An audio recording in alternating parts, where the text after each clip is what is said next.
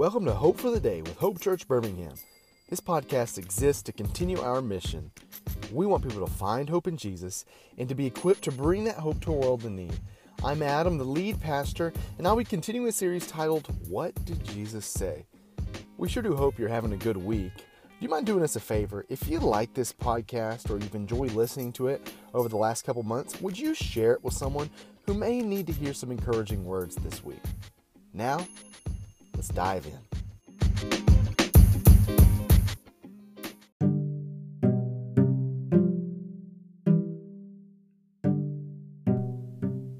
Growing up in school, you, you hear and you learn different types of learning tools.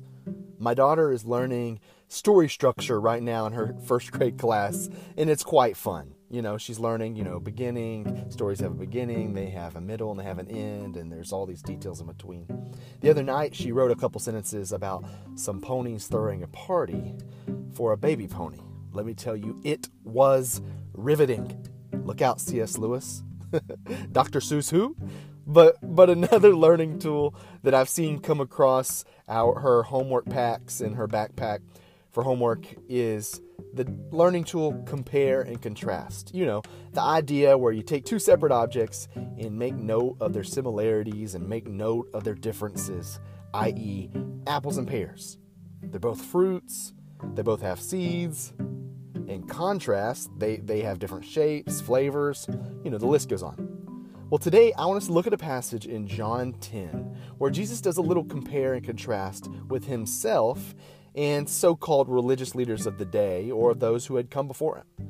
He had just mentioned in chapter 10 that, that he was the good shepherd, but as usual, people didn't process it correctly. So he makes it clear, which then brings clarity between those who follow him or who follow someone else. So now let's look at John 10, starting in verse 7, and we'll finish up in verse 18. So Jesus again said to them, Truly, truly, I say to you, I am the door of the sheep. All who come before me are thieves and robbers, but the sheep did not listen to them. I am the door. If anyone enters by me, he will be saved and will go in and out and find pasture. The thief comes only to steal and kill and destroy. I came that they may have life and have it abundantly. I am the good shepherd. The good shepherd lays down his life for the sheep. He who is a hired hand and not a shepherd, who does not own the sheep, sees the wolf coming and leaves the sheep and flees. And the wolf snatches them and scatters them. He flees because he is a hired hand and cares nothing for the sheep. I am the good shepherd. I know my own, and my own know me. Just as the Father knows me, and I know the Father, and I lay down my life for the sheep. And I have other sheep that are not of this fold. I must bring them also, and they will listen to my voice. So there will be one flock, one shepherd. For this reason the Father loves me, because I lay down my life that I may take it up again. No one takes it from me, but I lay it down on my of my own accord. I have authority to lay it down, and I have authority to take it up again. This charge I have received from my Father.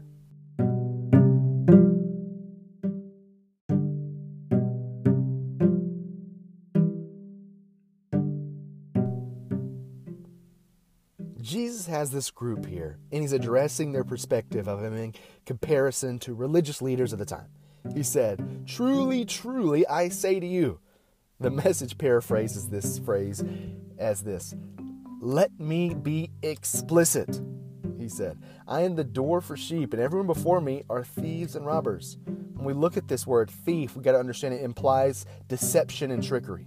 Robber implies violence and destruction. These take away life, but Jesus gives life, and he gives it abundantly.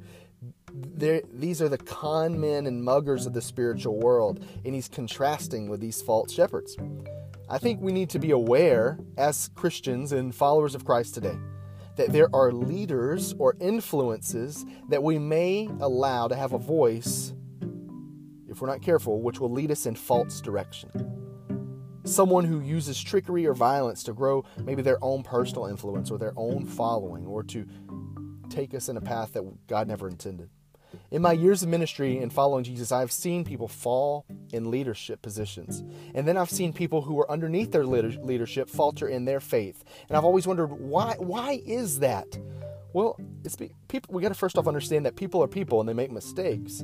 But many times I think the people who were following a person more than following a good shepherd. Here's what I mean. Let me say that again. I think many times people falter in their faith when a leader falters because they weren't following the good shepherd, but they instead were following a person. So let me be clear I, Adam Lawley, am not the good shepherd. Do not follow me. Let me point you to the one who you should follow. It's Jesus. Don't look at Adam and go, hey, I need to do what he does. No, no, no.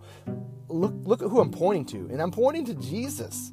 I want you to follow Jesus. I want you to step in relationship with Jesus. I want you to be more like him. Go into the door that he holds open for each of us so that you can have abundant life.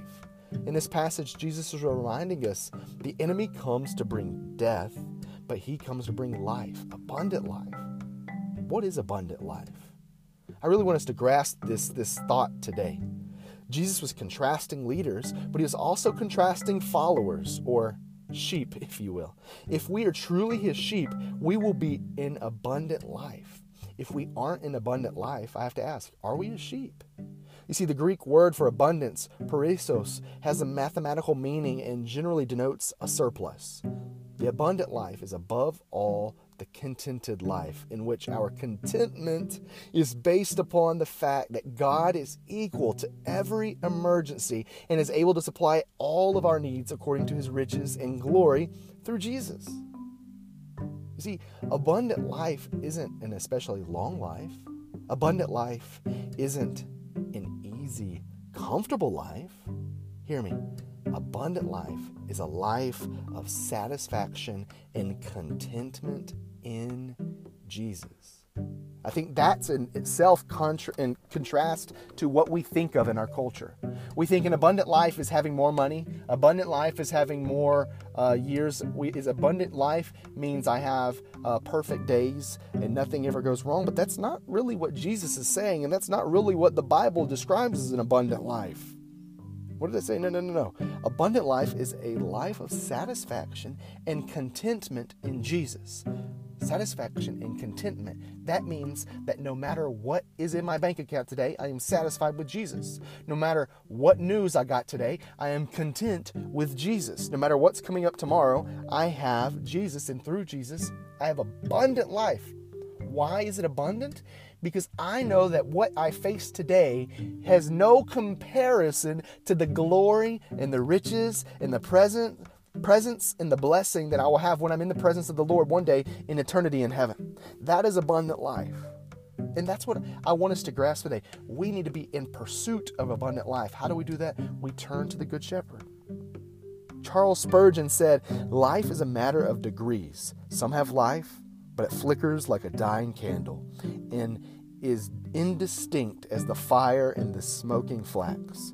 Others are full of life and are bright and vehement. You see, an abundant life is some is a person who has an abundant life is someone who gets Jesus, who embraces Jesus, and as a result has the traits of someone who has life.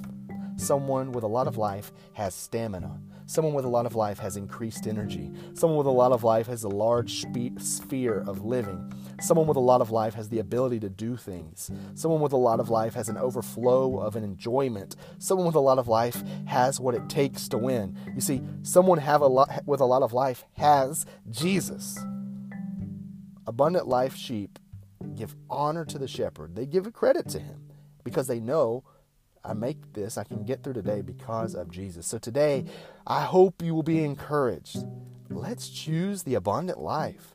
Shut down the voices of those who may be trying to drain life out of you. Let's be a people who get Jesus. He laid his life down for us. Be reminded that today.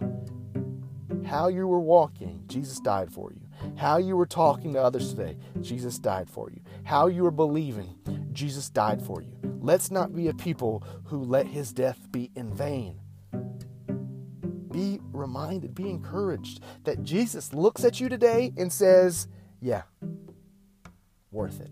We know Romans says that while we were still sinners, Jesus gave his life for us. What that means is 2,000 years ago, Jesus looked at you and said, They're worth it. Even in their short, even in their failures, they're worth it. Even, even though they may doubt, they're worth it. They are worth it because I want them to have abundant life. It doesn't matter what you're going through today. Turn to the shepherd. For some of us, including me, our prayer simply needs to be Jesus, I want to follow your voice. I want abundant life.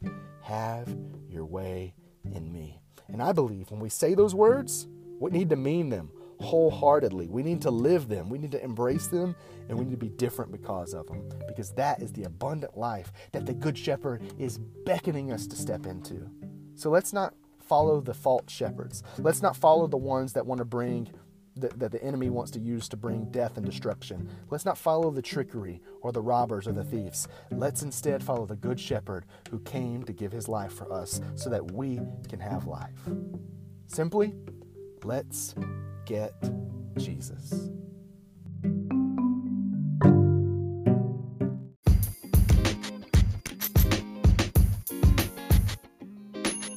Well, friends, thanks for engaging with us. We sure do hope that you found a little hope for your day today. If you like this, make sure to like or share wherever you listen to podcasts. Also, if you say, hey, I want to support what's going on with Hope Church, you could do so by visiting us at hopechurchbhm.com slash give. See you next week.